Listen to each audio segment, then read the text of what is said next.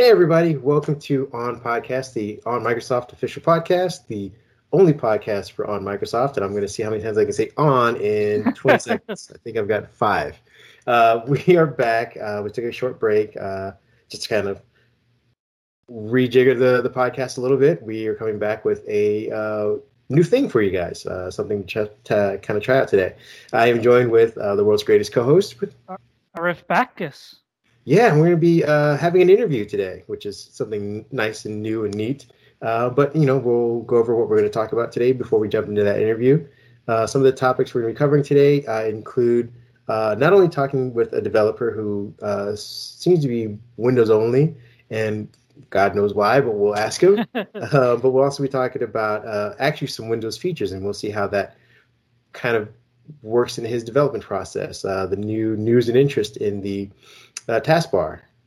And then we'll also be talking about Microsoft's new rumored version of Outlook called Project Monarch. You guys might have heard the rumors about this new version of Outlook. So we'll just be sifting through things, making sense of things, and trying to tell you when we expect to see this thing come to life. If and when it ever does. Yeah, and exactly. Then, because, you know, we plan to ask, you know, some questions, and we hopefully cover some things that you guys might want to know about being a Windows developer, or why being a Windows developer. That's going to be the majority of our time. So we only have a few topics, and then we'll, you know, round up with kind of our On Podcast feature, which is the week ahead, where we'll be discussing a lot of CES news that will be coming out, things that we're looking forward to, things that, you know, and probably a few things that we're hoping to see in 2021, as well as some Edge news, which talks about the support for M1 Max, and then a plan review for Flight Sim in VR, because Arif finally got a headset, and he has been in another world, apparently. Windows Mixed Reality headset, we're finally back in with it again after my first time trying it in 2017. Here we are in 2021 with Windows Mixed Reality. Yeah, we're going to talk about if anything's changed. So why don't you introduce our special guest, Windows 10 developer Joe Finney? Yeah, he is, as mentioned, a Windows 10 developer. He's actually come up with a few apps for Windows 10. He's always live on Twitter talking about his development process, pushing his apps. The most recent one is TextGrab, which we'll probably get into early on, which is a really cool feature. Allowing you to kind of grab whatever you need to. It's a really advanced version of copy-paste, but more intuitive than what Microsoft has even produced so far. It's a paid app, so, you know, obviously we want to support him. But, you know, again, aside from being a Windows developer, he was also a writer here at on Microsoft. But this is, I believe, back when we were under a different title, different management.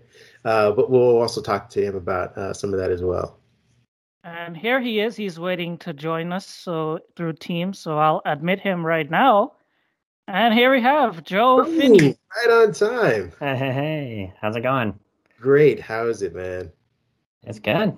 It's going pretty good. So pick up where we left off, Kareem, and tell us about Joe. Well, like I said, Joe was a past writer. Like he's moved on to bigger and better things.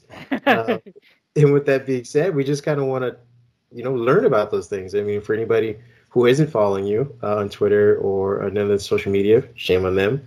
But just let us know what you've kind of been into before we get into your apps specifically. Yeah, so I'm a full-time engineer, mechanical engineer. That's my day job. Yeah, it is what it is. Keeps me busy. But I was kind of writing for, at the time, WinBeta, if, you know, some of the long-time readers would remember that. So, yeah, I was doing that on the side kind of as a fun little extra thing to do. And then maybe 5 or so years ago, I kind of started using that extra bonus time, if you will. Instead of writing, I've been more just getting into Windows development. I did it a little bit at work. There was a project. It was a super complicated, like, HR lottery thing. And they were trying to come up with some crazy dice rolling thing. And I was like, I bet I could write a program to do this. So that was like a little bit of the entry. And then I spent more and more of my free time learning and doing it. And then I built a couple apps and now 5 years later, here I am. That's kind of my side gig kind of stuff. So was it writing about Windows that got you into wanting to develop Windows apps? I mean, I've been a Microsoft fanboy. I've been obsessed with Microsoft since, I mean, it's been my whole life, I feel like. Yeah. Yeah, for better or for worse, I feel like it chose me. But I feel like writing about it, I definitely got more of an understanding of, like, the Microsoft as a bigger company and a broader company and everything that they had to offer. And then also seeing the gaps in Windows and the gaps in Office and saying like, oh man, you know, I really wish Microsoft would step in here, you know, and following it so closely. I mean, I remember writing about OneNote features and talking about OneNote, which I love. I mean, OneNote's amazing, but the list of new features, it's a very short list, and a lot of it is focused on classroom usage. And at some point I was like, I'm not going to keep waiting on Microsoft. I mean, I've written so many articles about, you know, the stalling of OneNote. Mm-hmm. And I used OneNote in a professional setting so much. I mean, so heavily. It's OneNote and on one side, Excel on the other side, and all day. And I just kind of got tired of waiting for Microsoft to make the feature. So I'm like, you know what? I think I can figure this out. You know, I think I can learn how to do these little, like, you know how people always say it's a few lines of code. It never is. You know, it's always more than a few lines of code. But I was like, I bet I could do this. I want a little feature. I'm going to make a little feature for myself. And I did. And it has been working out. I mean, again, before we jump right into that one, because that was an amazing segue. I'm going to ruin it by asking this question. No problem. You mentioned that you were at work and they had a raffle, and you said that you could write, you know, you could probably write something that would help them out. Mm-hmm. So is this something you learned in school? Like, how did you first get into just development in general? Yeah. So I didn't take a mechanical engineering degree. So I took maybe one or two computer programming classes. I've always been a computer nerd. I always knew, you know, how to switch over to the projector and how to, you know, change the fonts and things like that in Windows. So I wouldn't call that like programmer, developer kind of stuff. Mm-hmm. I actually grew up in the country where we didn't have good internet, and I'm trying to become a developer without, and we didn't have any classes in school on it. So no classes in school, no good internet to, you know, look things up. I basically kind of thought it was impossible, if you will, to learn how to do it on my own. And then I would always tell people, because I felt like, oh, I have a career, so, you know, I don't need to like learn to be a programmer. And I would tell people, hey, you know, you should learn to program. And people, you know, ask me about computers. And then eventually I was like, you know what, I'm going to take my own advice here. I've been telling people they should learn to program for so long. And now I, you know, with VS Code, and maybe it was kind of whenever Microsoft switched their strategy around Visual Studio and giving it away for free. Yes, Community, right? Yeah, Visual Studio Community. And it's the, you know, full-featured Visual Studio. So when that came around, I was like, okay, I can get, you know, I can write applications. I don't have to pirate software anymore. You know, I can actually get this stuff for, I can, you know, do it legally. I can have the internet, I have YouTube, I think I can really do this. And that's kind of when I realized myself that I think I'm going to take a stab at trying to learn to program for once. And he's made some really great Windows 10 apps, by the way. I mean, we forgot to introduce it, out of all things. TextGrab was his most recent app. And before that, it was Ink Calendar, which I'm sure everyone knows the built-in calendar in Windows 10 doesn't actually support inking, out of all things, like Joe was saying. Yeah. So now he solved two big problems in Windows with two of his apps. Yeah, and both of them are definitely problems that I personally had. And that's always my like recommendation, because I have now, when people hear that I make little apps on the side, they always ask me like, oh, you know, here's an idea. And I'm like, would you use this? You know, is this an app you would use? And if they're like, no, I just think that there are people, I'm like, don't do it. Just, I mean, maybe somebody else can do it, but if you don't want to do it, it's not for you. Don't make it. And these were both apps where I was like, I don't care if anybody else gets it. I want it. I want to use this.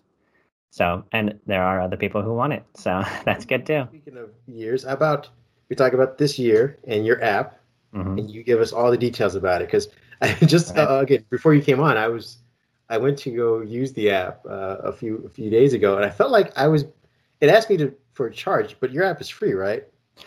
So, yeah, I just started charging for it. So Kareem is right. Yeah, you're right. Which I can. No, it's perfect. No, yeah, I was going to send you guys a free code, and you can put it in the show notes for this podcast for, 100 free codes or something for listeners.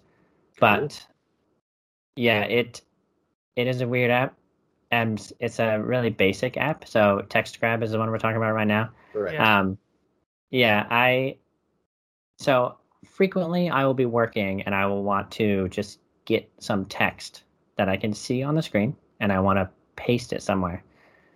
And I can't do that because it's a photo, or it's a PDF that I can't select the text, or it's in a video, or whatever it is. And so this app, all it does is it opens up a window over your screen, and then you select a region, and it takes that and passes it to the Windows 10 OCR API and gives you text, and that's it. That's awesome. Super basic. Yeah. But it's really quick. It does not run in the background. It doesn't collect your data. It doesn't have some proprietary OCR thing that I'm, building some big neural net. I'm not training self-driving cars with it. So we won't see you in the news in a year or two. Maybe, but he's secretly behind Apple Car. Yeah, right. So I'm not. It's none of that. It's super basic, super simple, and the idea is that it gets out of the way. In my mind, this was for people like myself who might use it, a dozen or two dozen or 100 times a day. And it should be as simple as copy and paste, but doing a bunch of cool stuff in the background. Yeah, that's how I described it before you came on. It's a super neat and one of those kind of apps that, once you've used it, you're like, why wasn't this kind of built in? Why haven't I been doing it? Why haven't I been able to do this before? Yeah. And you can. That's the funny thing. Some people will point out, oh, OneNote does it. Kind of. Yeah, and then you can, there's actually a feature in the start menu. Yeah. Where you can do a screenshot, but it actually takes you to Bing. Yeah, it uploads. Internet. Yeah, and it uploads your screenshot to Bing. Joe's app is all offline. You don't need any internet to use it. You could do it completely disconnected, and it works just fine. Yeah, you could do it from a submarine. Yep. Ooh, take that down. So, yeah, and it's just a little app that I wanted to make, and it's an app that I don't believe in writing software and then walking away from it. So that's part of why I started charging for it is, I'm going to be around. I'm going to be working on this thing for, I've been working on Ink Calendar for 4 years, so I'll be working on this for more than that, unless Microsoft puts it in the operating system. But, yeah, I plan on adding features. I plan on putting it in different spots. I plan on trying to make it more accurate somehow. Yeah, whatever I can do. Yeah, but, if for anybody who's listening or anybody's watching, I think it's well worth it. So, we'll give you the link path to go and grab it because it's pretty awesome. Yeah, it's a sweet little app that, again, it's something that I use every day. And I was like, man, this, I want something quicker. And I made it. And I thank you for it. Yeah. Yeah, people have gone crazy over this app. This is another one of those crazy, how you start doing something and you think, oh, I really love this, but then nobody downloads it, nobody pays attention to it. So my first app, I was just checking today, has 300 downloads. Wow. TextGrab has been out in the store available for a week and a half, mm-hmm. and has over 2,000 downloads. Wow. And it's like... here's gonna be mine. Yeah, I'm actually gonna steal Arif's plain question because it kind of really leads into this. That you see, like you mentioned, you see the gaps. Are there things that are currently in Windows app-wise that you love? Or what are your favorite Windows apps that are currently, as they are being used? And then what are some that you were kind of have your eye on? Like I could tweak that, I could adjust that one. Yeah. So this is. I'm an engineer, so the Windows Calculator app is actually really good. I use the converter there. It's quick, it's simple. You can have multiple instances. They do a really good job of that. They added the compact overlay, so you can have it on on top of Windows. I use that all the time, and it's one of those. I think the calculator is a great example of an app that could have been less if they, they could have easily explained away how they just need a basic calculator. But they, made a currency converter and they added, all these different conversions, and they did a really good job with that. And it's very useful, one of those little apps that some people use, and I use it all the time. And I know the mail-in calendar apps in Windows 10 are not everybody's cup of tea. At work, I use Outlook, but on my devices, I need basic mail-in calendar. Basic mail-in calendar. They're there. They're fine. They're simple. It pops up.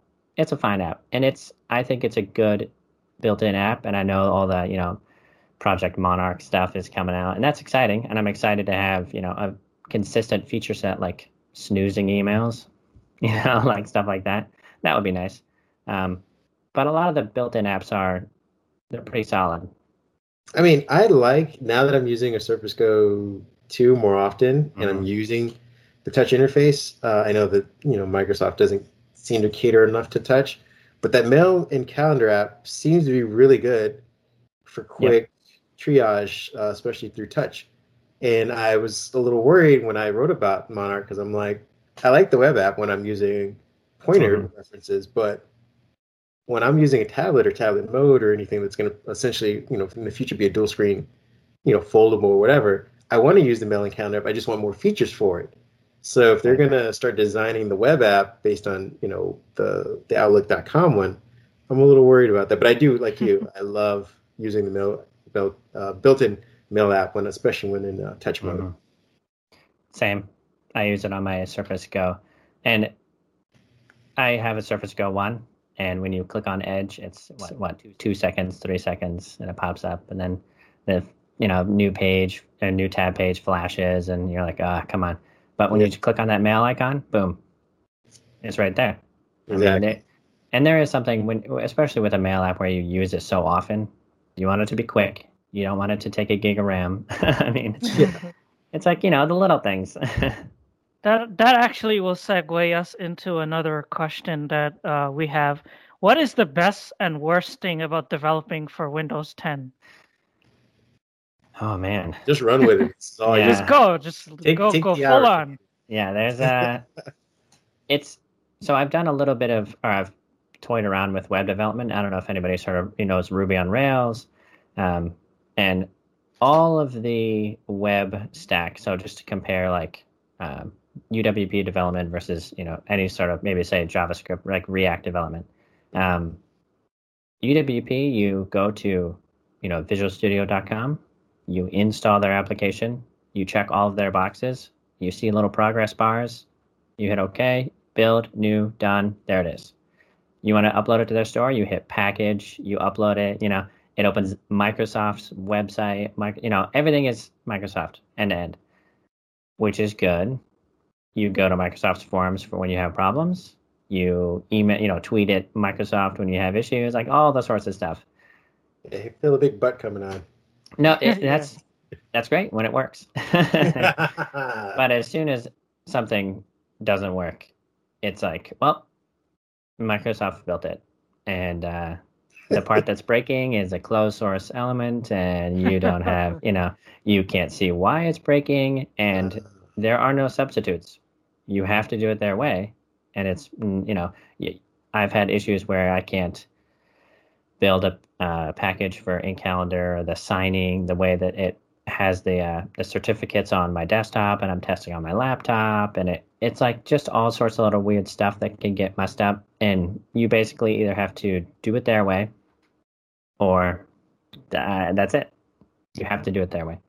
And like with web development, there's just there's a million choices. There's a million paths, which has its own problems. I mean, you have a million different sources for like help and how to, and There's no right way to do it, and there's no wrong way to do it. And so, yeah, they're different. Do you think the process has gotten more complicated as they've added more tools to their stack? Yeah, UWP, they're definitely, it makes development harder because they are so contained and locked down, and they want to make it through the store. And the API surface is limited because obviously you can't just do anything. You don't have full access to a user's computer, which I think is a good thing. But that means that whenever you are trying to do a final release, all those security checks kind of get all complicated and messed up. Like if you're just building a WPF app and you want to make a little exe and put it up on the web for people to download, it's easy. But it's also easy to do that because it's dangerous. You yeah. could put anything in there. You could do anything. You have full access to a person's computer. And so I think there are trade-offs, but I think mainly they are just security trade-offs that Microsoft is trying to do. I think this actually would go into, again, Arif's next question, which I believe you're asking about exclusivity. Yeah, so I believe I messaged you when I had my Surface Duo. I asked you about Ink Calendar and porting it over to Android. So is there any specific reason why you're exclusive to Windows for now and why you're not looking into the other platforms like Android or iOS? Well, I mean, it's one of those really simple things is I'm not a professional developer. I don't have an Android phone. So, and I don't have a Mac. Are you still rocking the Windows phone? No. I know, iPhone 8. We just lost half our audience right there. I know. I used a Windows phone. Lumia 830 was my last Windows phone for so long. I mean, it was crazy. My first app was a Windows phone app. But yeah, I don't have a Mac, so I can't make iOS apps. Mm-hmm. I would probably. I think I would make some apps, but I use Windows every day, and I love it. So, and I really like C#. C# it's great. It's so much fun to write. This guy he's toying with the idea of Mac right now. Yeah, Mac's fine, but I use Windows at work. I have Windows for at home when I play games, when I develop, it just works for everything. And I like to keep stuff simple. I don't like having a million different platforms if I can. But I have toyed around with web development because that's kind of the golden goose. You write one line of code and any device, anywhere, anything can get at it. So, are progressive web apps the future? They are the future for some people. I don't know. I would have. I mean, a year ago, I would have said, "Oh yeah," but I'm like, "Where are they? What is a good example of a really good progressive web app that really shows that no, this cannot be a regular website?" And it's better than or just as good as an app. I don't know. Well, I mean, as someone who you just mentioned getting into web development, do you see any potential large hurdles as to why more people aren't just investing their time into this one platform and then distributing it out to mobile and desktop? Because it seems like on paper, this is where you would invest your time and money. Like, why would you want to hire or assign or take time out of your day to coordinate different platforms when you can just say, here's the web, and I distribute it everywhere? Mm-hmm. Yeah, I mean, the web is just so complicated. The idea of if it is everywhere, that means you're either, if your app is super simple, and it's like Twitter, where you're refreshing a feed, and that can work on phones, that can work on desktops, easy. But if you have something like Teams, you get a bunch of different, you have video, and you have, and then that you have video performance, and you have audio, and you have messaging, and you have documents, and you have tasks, and you have it's like, oh my gosh, you have to consider all those different UIs for all the different screen sizes. And then you're also, if it's a web app, you're on a layer that you don't control. So your app is running on a browser. Is it Safari? Is it Chrome? Is it an out-of-date version of Chrome? Is it Internet Explorer, which my coworkers use all the time? Yeah. I mean, you have no idea. You have no control, and with no control comes kind of a chaotic way to try to triage bugs. And the people who are using your app aren't developers. They're not professionals when it comes to, you know, giving you bug reports.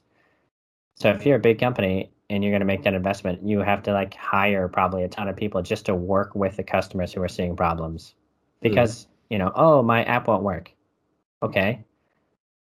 You know, what browser are you on? What is this? What is that? You know, what operating system? I mean, there's so many layers, and it's just, I don't know. It's just so much more complicated. And if you're a small team and you have a really focused application, maybe you don't need to go on web. But if you want to reach everyone, yeah, you have to go web. It doesn't matter what. Like, yeah, if you have broad appeal. It is going to be a problem for them too, because from everything we're hearing with Windows 10, this was a question I also had for him. Everything we're hearing with Windows 10X is that there won't be no Win32 apps. It's all just going to be slimmed down, lightweight, and version of Windows like Chrome OS where you do everything on the web. So what would you like to see in the next version of Windows 10 or even Windows 10X personally as a developer? As a developer? Yeah. I want to be able to put things on the taskbar. I have a couple apps where I could definitely use the taskbar as a way to interact with the app and not take over your screen or interact with the screen as much. That's like a simple little thing that I don't think we'll ever see, because it seems like Microsoft is trying to move away from OS-specific, especially Windows-specific things. Yeah, whatever. That's how they're going to be. There's a really old API that goes back to like Windows XP that you can use, but come on. Like, let's get something new here. But with Windows 10X, I feel like trade-offs. So far, in the ARM story, and everybody who's ever used, you know, Surface RT, Surface RT2, Windows, you know, the Surface Pro X, all these devices, it seems like there's the trade-offs aren't there. So you lose compatibility, but you gain some kind of weird maybe battery life, and you're like, eh. Yeah. And like instant on isn't there really, or it kind of was, but then like your battery life wasn't as good as an iPad, and it's not as good as your phone, it's not as quick as your phone. So they also had that like hot bag issue, didn't they, with the way it was being implemented. It would like just randomly turn on to get a download and not shut itself off. So I think the reason why a lot of people use their phone for apps and do a lot of stuff on their phone is because it's in their pocket and they can walk around with it, and they can pull it out, hit the button, and it's awake, and they can do stuff, and they put it away. But if I'm like, oh, let me, you know, look at my email real quick, I open up my Windows laptop, and I wait for it to wake up, and I wait, you know, and I wait, and I wait, okay. And then it wakes up, and then I'm like, all right, here we go. And then you log in, and then you got to open your browser, and it's like, I mean, if Windows 10X was quicker when it came to that, and it had some sort of, you know, efficient sleep state, you know, no Win32, but, you know, great battery life on the same device and a really good quick resume, it's like, okay, I might pick it up more often. And I think that's the key is if, you know, if there's a table with a phone and a, you know, tablet and a laptop, which one are you going to grab for what? Like if I'm writing a long email, laptop, you know, if I'm going to grab an Uber, I'm not going to grab the laptop. So I think you really got to think about why and what device is the best. But with that being said, and you, I mean, to your point just a second ago, do you have anything mapped out on the roadmap on the horizon for maybe doing more mobile? If Microsoft can't, or if the way that Windows 10X is going is more along those lines, are you worried about it? Are you like looking at more mobile-esque type app development? Yeah, I don't know. I feel like most of the apps I have in mind are either desktop applications like WPF for Windows, or more tablet-sized. I feel like I have no ideas for like social apps, or I don't have ideas for like, I don't know, some hologram camera thing. I don't know. I just don't have those ideas right now. But we'll see. Windows 10X to me is interesting from a, if Microsoft can make a device that actually has some benefits for being limited, then maybe people will be more interested in getting apps that do the same kind of thing, like UWP apps that, like we said, the mail app is quick and light. Maybe not fully featured, doesn't take a gig of RAM, but you know, I'd say that's a good thing sometimes. So yeah, we'll see. Hopefully they actually don't try to please everyone and make some sort of weird thing that doesn't actually make, it's not really good for anyone. And that seems like that's what they've tried to do in the past. I feel like if you were in the meeting for Windows 10X, you would have been kicked out right now. They were like, let's get you the hell out of here, and let's go back to what we're going to do. We're going to please everybody and make a spaghetti meatball sandwich out of this entire thing. I don't know. Seems risky. I'm not huge in the Windows 10X thing, just because I don't see, at least as it's being described, and again, a lot of this is rumors and stuff we get from Zach and his source and things like that, but I don't see the benefit. Like, even with Windows 10S mode, I could see the light at the end of the tunnel, what they were going for as far as the Chromebook competitor, but Windows 10X also being a Chromebook competitor, but not offering the same sort of compatibility that Windows 10S can do, just seems really weird. And, you know, again, I need to see it more fleshed out. Yeah. But as of right now, I'm kind of like, okay, I'll stick with Windows 10. It's got everything I need. Just give me better battery somehow. Mm-hmm.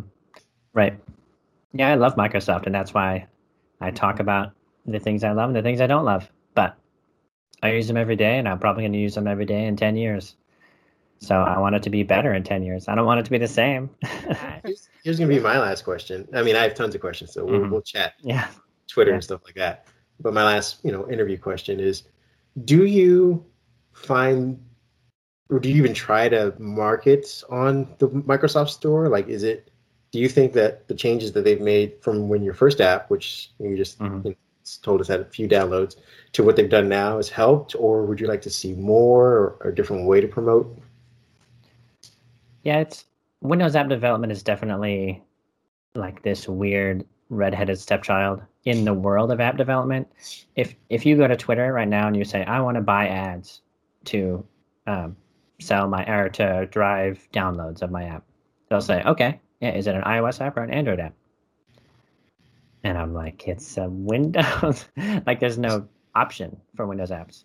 I think I've tried paying for Microsoft. I think it's through the store or something to pay for it, but it just doesn't really return like you would think. Every time I use the store app, it's a weird app. It does weird stuff. I honestly feel like it's like a web. Like, I wonder if it's actually built with web technology, the way that it behaves. But yeah, the developer experience leaves a lot to be desired. I think Microsoft is used to dealing with big corporate developers with these big mega apps that, they manage the support, they manage distribution, and they build it for Windows. And with UWP, they were like, hey, we can, hire a couple people, put a dashboard up there, and we will be as successful as the iOS app store. Not so much. They haven't really invested in the backside of Microsoft has to manage app data and downloads and store pages and reviews and replying and like all the weird stuff that developers have to deal with. It's just not a great experience on the back end, and it has not changed or improved since I've been a developer, which is unfortunate, but it hasn't been enough to drive me away. They're working their hardest, apparently. Yeah, the one guy who has half time on this, I don't know. Yeah. It is Microsoft we're talking about after all, so. Right. It is what it is, right? I mean, it's still working, so I appreciate that. And it works, and usually it's fine, but man, it is weird. Well, I want to thank you for your time. Thanks for having me on. Yeah, I follow you on Twitter, and I would suggest everyone else do. And, if you want to give out your social media handles or any other information, feel free to do right now. And so I'm on Twitter at the Joe Finn, TheJoeFin. And if you have any questions, you can feel free to email me at joe@inkcalendar.com or joe@textgrabber.net. or TextGrab.net. I always say grabber. I mean, maybe I should buy that domain too, and that would be easy. There you go. I think that one was taken actually, so I had to shorten it. So yeah, any of those ways to get a hold of me. If you have any questions about Windows development, I'd love to try to answer them. I'm also still a, beginner as far as a lot of stuff is concerned. I do some UWP stuff, but I can definitely point your question in the right direction. All right, thanks so much, Joe. We really appreciate having you on. Yeah, so we look forward to hearing from you again soon. Sweet. All righty. All right, thanks, Joe. Yeah, good talking. All right, take care. Yeah, you too. Stay safe. It's just us two again now. You guys are stuck with us. I'll try to make it short.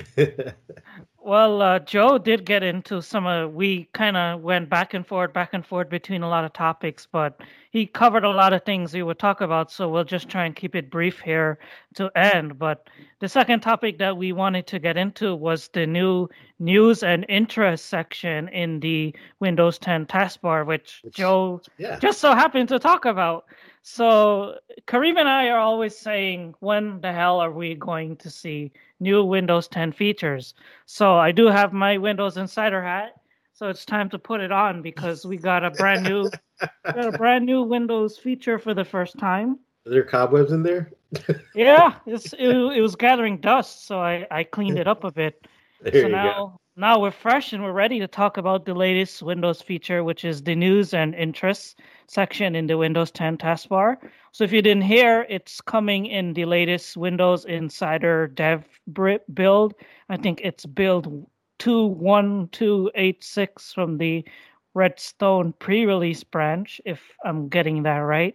So anyway, the feature is kind of like the old Windows sidebar feature from Windows Vista, but it's in your taskbar where you click this icon in your taskbar and it'll bring up a little pop-up hub and you'll be able to see the weather, your sports, news stories from a whole bunch, from stocks, live maps, from a whole bunch of different sources. And the point of the feature is, I think Panos was tweeting about it and posting on Instagram.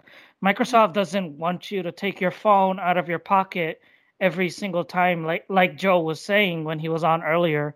Take your phone to check the weather, take your phone to check the news, take your phone to check the traffic. With this new news and interest section in the taskbar, you just click the corner in the taskbar and you'll get the pop-up hub with everything that you need to know. So it's basically pushing Windows further a bit, even though it's a feature that, as you said, something that nobody asked for. Yeah, no, it isn't. But, you and I talked off mic about Windows 10 and its lack of tablet features. You wrote a piece about this, specifically talking about the browser and things like that. Like, it seems as much as they've refined Windows 10 and kind of drug it out of the morass that is Windows 8, they left a lot of the tablet features behind. And I feel like if this is going to be a Windows 10X thing, and as Joe said, he wants more features in the taskbar, we have a really robust search, at least for Windows 10, considering in the taskbar with the search icon. You can search web, you can search apps, you can search the desktop. And putting this off to the right, or I guess left-hand side of the taskbar now, is making all that stuff touch accessible for people who have like a Surface Pro, Surface Pro X, Surface Go. If you don't already have the taskbar and hide feature, which I do, you can kind of swipe up from the bottom to bring it up. If it's just there constantly, you can reach your thumb over, hit that the visual on the taskbar that'll bring up this basically widget panel, this widget overlay, as you're still doing stuff. So you're in your email, you're looking at an Excel thing, and you want to just check something really quick. You hit it with your thumb, the overlay pops up right on top, right above the app you're already using, and you get this cool little jolt of information. And again, this is a thing that I think can traverse desktop and tablet mode for a lot of people, or people who have foldables, I guess, that are becoming out, like the Windows or like Lenovo's X1 Fold or whatever it's called. So this is, potentially one step towards the visual overhaul that could incorporate more touch things. And it does look it does look pretty nice too, because it has all the Fluent Design background. I mean, my editor at my other publication was saying, hey, maybe this is them testing one of the core elements of Windows 10X, and we don't even know it. I remember a couple of weeks ago, we were talking about that before the break. Yeah, and speaking of testing core elements and visual designs, segue. Look at that! I'm getting as good as you are, and I just ruined it by highlighting that. It's the new Outlook, the new One Outlook vision, which is being called Project Monarch on the inside in Microsoft. It's basically another stab at consolidating Outlook somehow, making it one app versus the desperate three apps I think we have currently. From what the story is, we see that Microsoft is underway with a project called Monarch.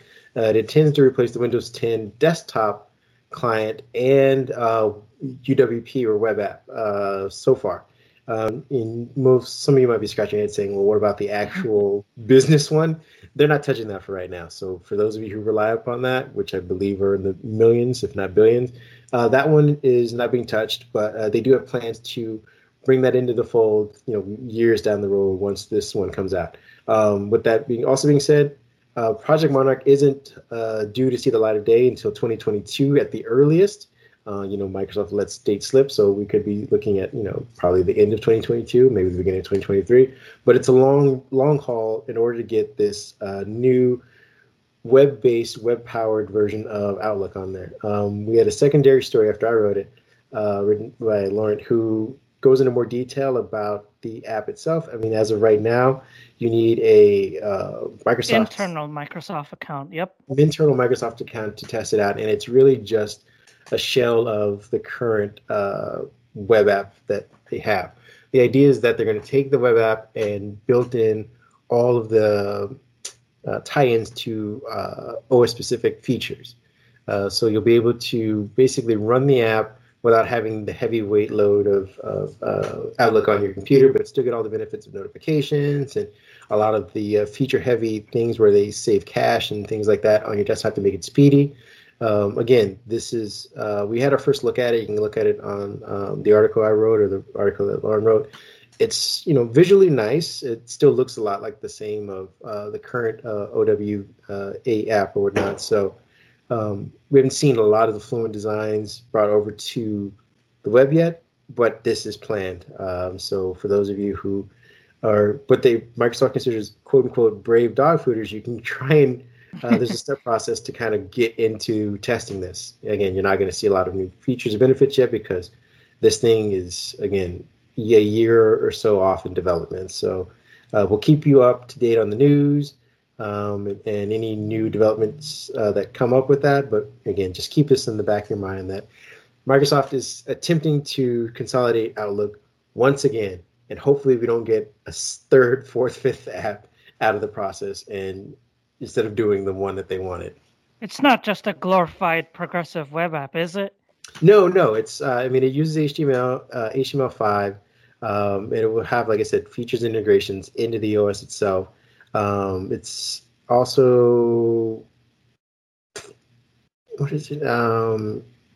There's a lot of rumors about it right now, so we're not sure what isn't there yet. Because Microsoft didn't even officially announce it. It was just a random rumor that came out of nowhere in the middle of the week. Yeah, but like we said, it's going to be beefier than a regular progressive web app. And it's supposed to, again, if it's at some point going to consolidate the actual weightlifter that is Outlook, the app itself. Also, to keep in mind, this isn't just Windows-based only. Obviously, it's the web, so it's meant to replace what Mac will be using and what people can get on Android and apps, things like that.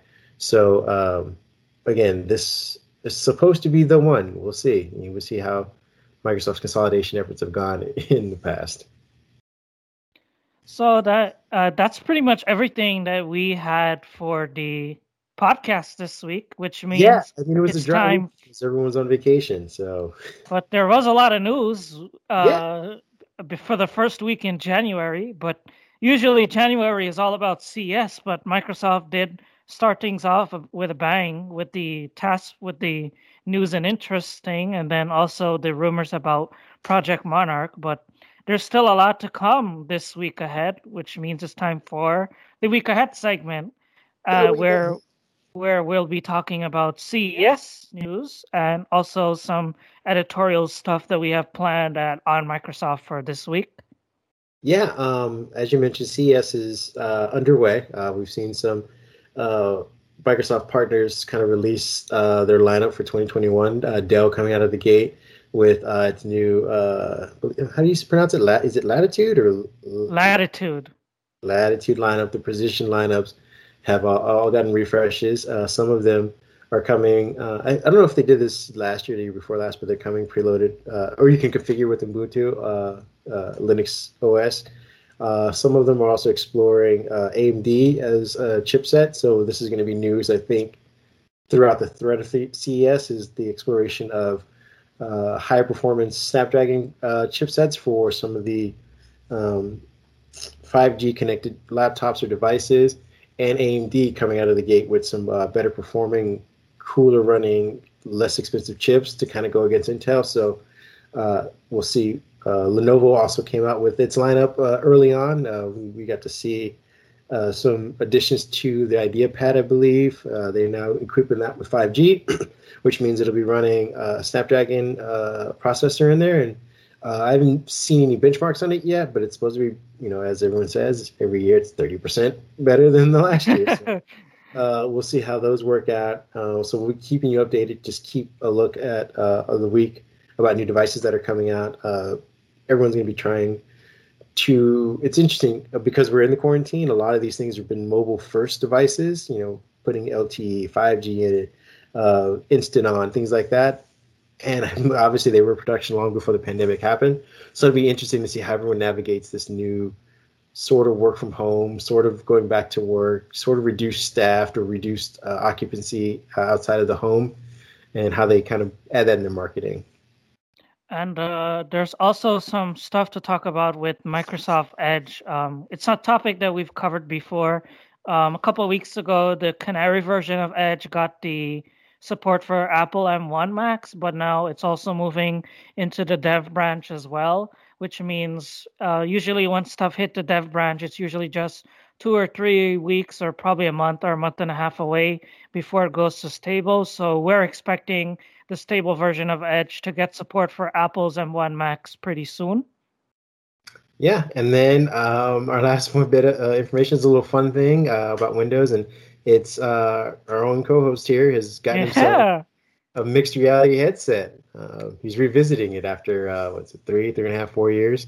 Yeah, in 2017, I did have the Lenovo Explorer Windows Mixed Reality headset. That was when Windows Mixed Reality was supposedly going to be a quote-unquote mainstream thing, where you saw headsets from Dell and HP, Lenovo, and Samsung. But since then, obviously, I believe I checked it just before we came on, and Windows Mixed Reality headsets are only about 10% of the market right now, so it's not really that something that's popular amongst people who are into VR and AR, but I did get one, and we're trying to using it for the past couple days, especially with Flight Simulator. So look out for my impressions of the Samsung HMD Plus Odyssey. I don't know the name off my top of my head, but it's basically Samsung's last Windows Mixed Reality headset, and my impressions for the headset and how it works with Windows Mixed Reality. It's going to be two separate posts, one with just how it works in Microsoft Flight Sim, like we were saying back in December, how I wanted to get my hands on with VR and Flight Sim. So now finally happened, and you'll see a hands-on impressions post from me about that. And then the second part is just a general look at revisiting Windows Mixed Reality in 2021 and like how far it's come since it was introduced, look at Steam VR and some of the games and stuff like that. Yeah, so we'll have some gaming news that isn't Xbox related. Oh, yeah. That's it for our week back. We hope you guys enjoyed. Hope you guys are staying safe. Yeah, thanks for watching, everyone. You can find us on Twitter. I am at abacjern, and you are? At mindhead1. He still doesn't have the original Mindhead name. No, I've actually spoken with the person. They're not giving it up, and I don't have the money to fight it. So I'm going to make Mindhead1 way more popular than the original Mindhead. Well, yeah, that's it, everyone. Thanks for watching, and we hope to see you again soon. Same place, same time. Thank you.